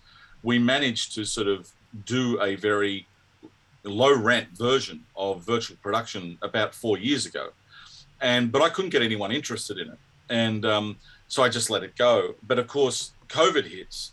The Mandalorian starts using the same technology on a much larger and bigger scale, and of course, COVID creates the perfect storm for people to actually embrace the technology. And I was just laying here in bed one night thinking, man, if I don't do this, someone else will. And the way things are looking with this virus, I'm not going to be in a position to to make this film overseas for a couple of years. So uh, I've, long story short, created a thing called Dream Screen Australia, uh, and it's uh, it's a we're a virtual production company. Um, we're a studio here in Melbourne, Victoria, Australia, and we've been working on a number of projects. And um, it's a wonderful tool. It's uh, like any tool that has its place. You know, it's not right for everything, but by God, it's a wonderful sandpit to play in because you really can you really can travel almost look like you're anywhere in the world and, and, you know and the parallax that you're able to create by having the tracking information of what your camera's doing being yeah. in, uh, translated into the unreal engine and the virtual camera mimicking what your real camera is doing on set and then what that virtual camera sees in the virtual world within the game engine gets spat out onto the screen and it's all in perfect synch- synchronization so that when the camera moves around you can look around corners and um, you know it's very we just did a job for a commercial with simulated travel you know like simtrav where you instead of putting a car on a low loader and taking it out on the streets we use this technology to to to um, to you know because effectively this technology is a modern day take on rear and front projection the sort of stuff yeah, we all yeah, grew basically. up watching yeah, yeah so yeah. it now looks quite real. So much so, we did this job, and uh, the clients saw the finished result, and they knew that the, the, production was using our system. And the clients, it was the great best uh, compliment we could get. The client said, "Oh, so you didn't use Dream Screen? You ended up going going out on location?" And they went, "No, no, we actually did." And so, so um, yeah, the results have been really amazing. We've now got our own facility uh, down here.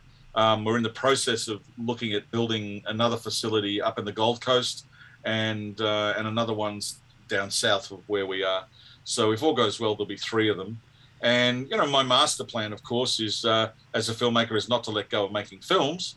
I'm still very interested in doing that. Um, but at least this time, I'll have my own studio, So you know, I, so I I was gonna say, do you think that this is gonna help you and I would say almost like your country's filmmaking game to have this tool up front because it's so because we always have that notion of like it's so difficult to go on location it costs a lot of money mm-hmm. so again do you think that this will help you tell grander stories tell because this takes off the whole notion of needing a huge budget needing to go on huge locations needing to like rely on those schedules because you can shoot basically whenever like an actor's free. It's like we don't have to like uh, have like the location ready. The location is here.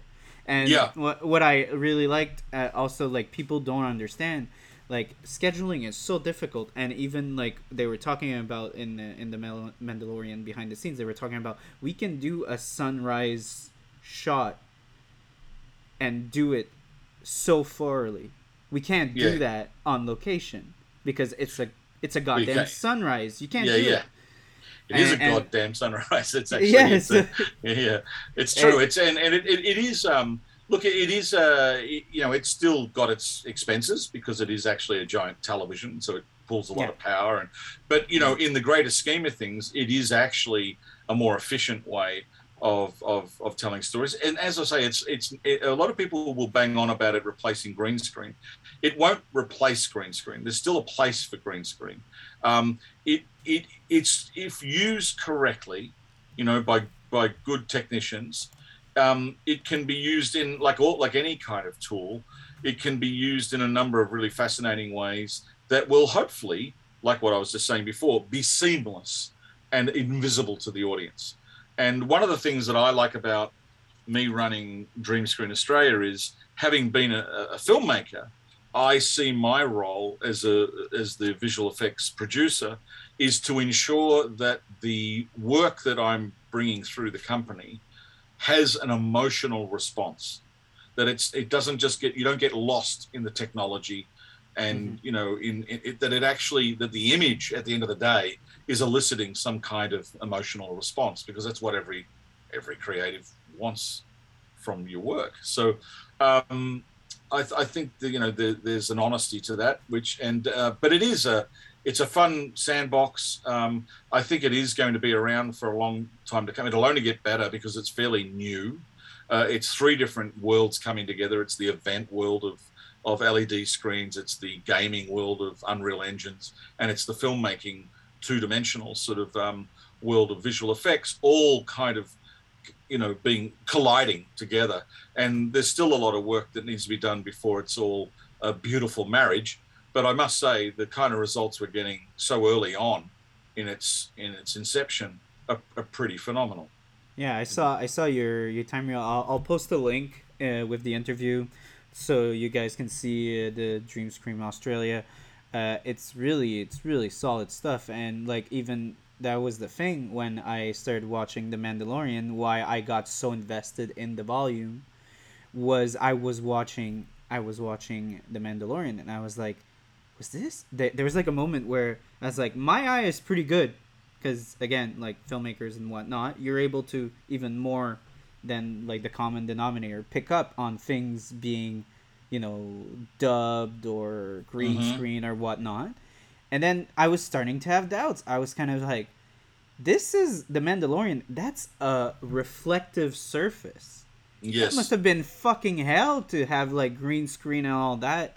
But the lighting seemed so seamless, and I was looking. I was like, "Did they shot this in uh, like uh, uh, the the Gobi Desert or something?" yeah. It looks so good. And and then again, like I had no idea about the volume. Started watching the behind the scenes, and I was like, "Holy shit, that's crazy!" And I remember my girlfriend was there, and I was watching behind the scenes. Like, "Oh my god, man, you have no fucking clue what they just made up. They made a fucking." thing." yeah. and I was trying to explain. I got so excited about it, and I think it's it's I, I think it's the future of filmmaking, especially Yeah, and I can't, like- I can't imagine what George Lucas thought when he saw it because um, he would have had so much trouble with C-3PO when they first started. Because Yeah. that, you know, that that's a, you know they had to make you know use a lot of dust and sort of wear and tear. and they of- oiled him up a lot so it wouldn't reflect Yes. that much. Yeah. Yeah, that's, that's why it was all so disgusting because it. Yeah, it's just to try and reduce the uh, the reflections. So, but yeah. Uh, yeah, no. It's so look. It's uh, as a filmmaker, it's a great. Uh, it, it is a great world to sort of play in. I'm enjoying the fact that I'm still able to be connected to film even while not a lot of films are being made.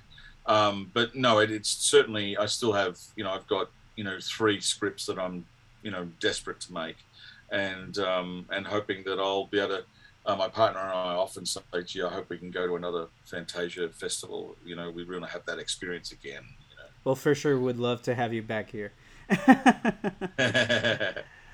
well, was... I think uh, I think we could uh, finish it here. I think we covered a lot of ground. We're at two hours.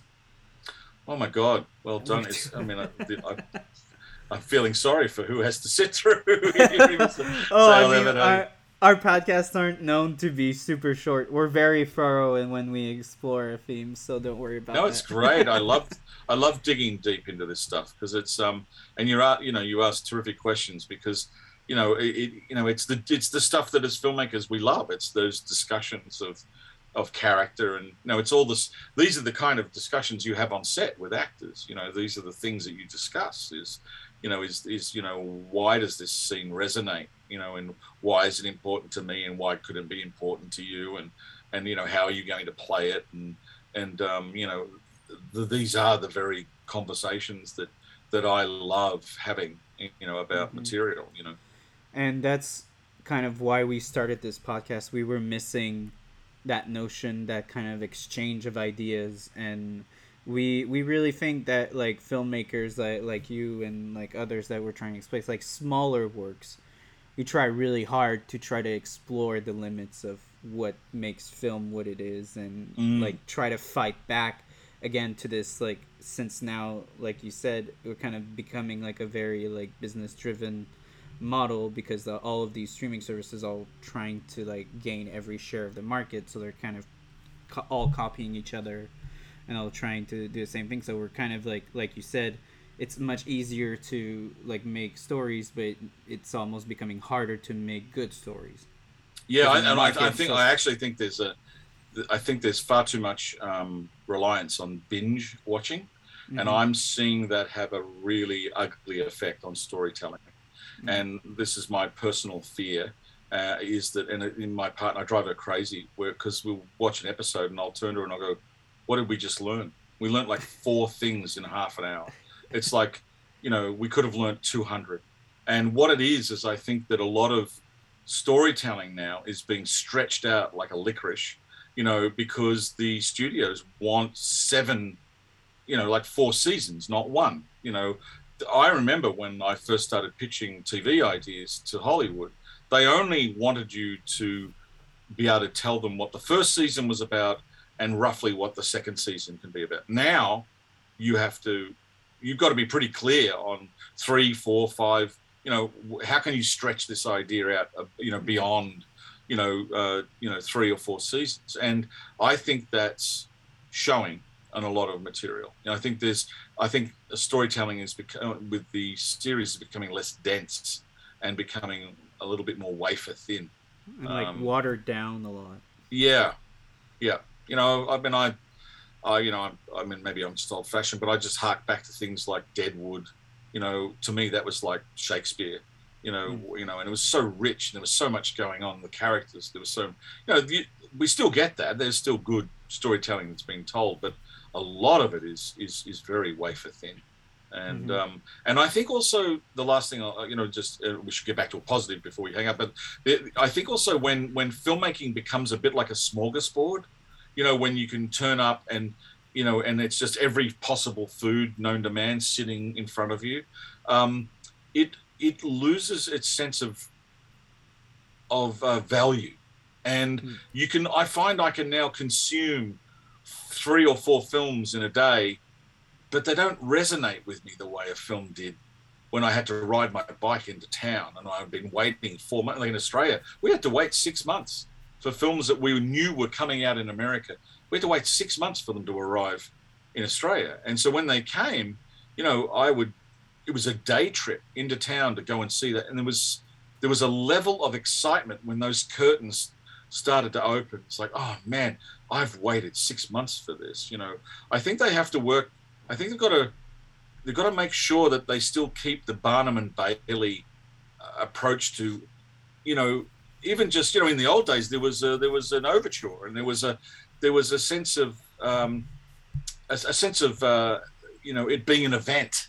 Yeah, that, grandiose. That, yeah, yeah, grandiose. we're sort of losing that now. It's like, oh, you know, it's coming. Oh, we'll watch that, and then on we press it, and it starts. Plus, plus it, it, it's even worse now because of COVID.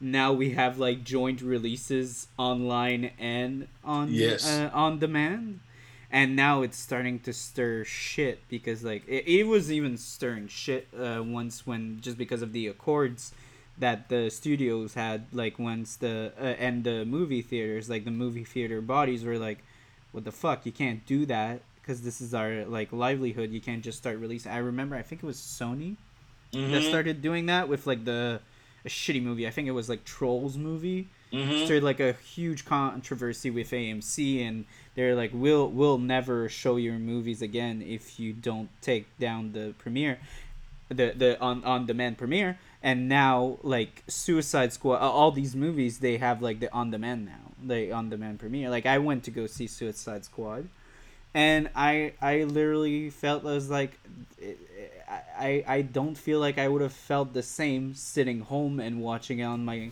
you know, small TV. And even if you have like a huge TV, like you said, it's an event, it's a feeling, and I feel like the the the film festivals such as like Fantasia and all those small things were reliving that kind of like oh, eventness towards their their movies because a lot of these movies it's kind of a good and a bad thing. You never know if the movie's gonna get distributed, so that mm-hmm. might be the only time in your life when you see it. You so get to see even, it absolutely. So it makes it even more like special.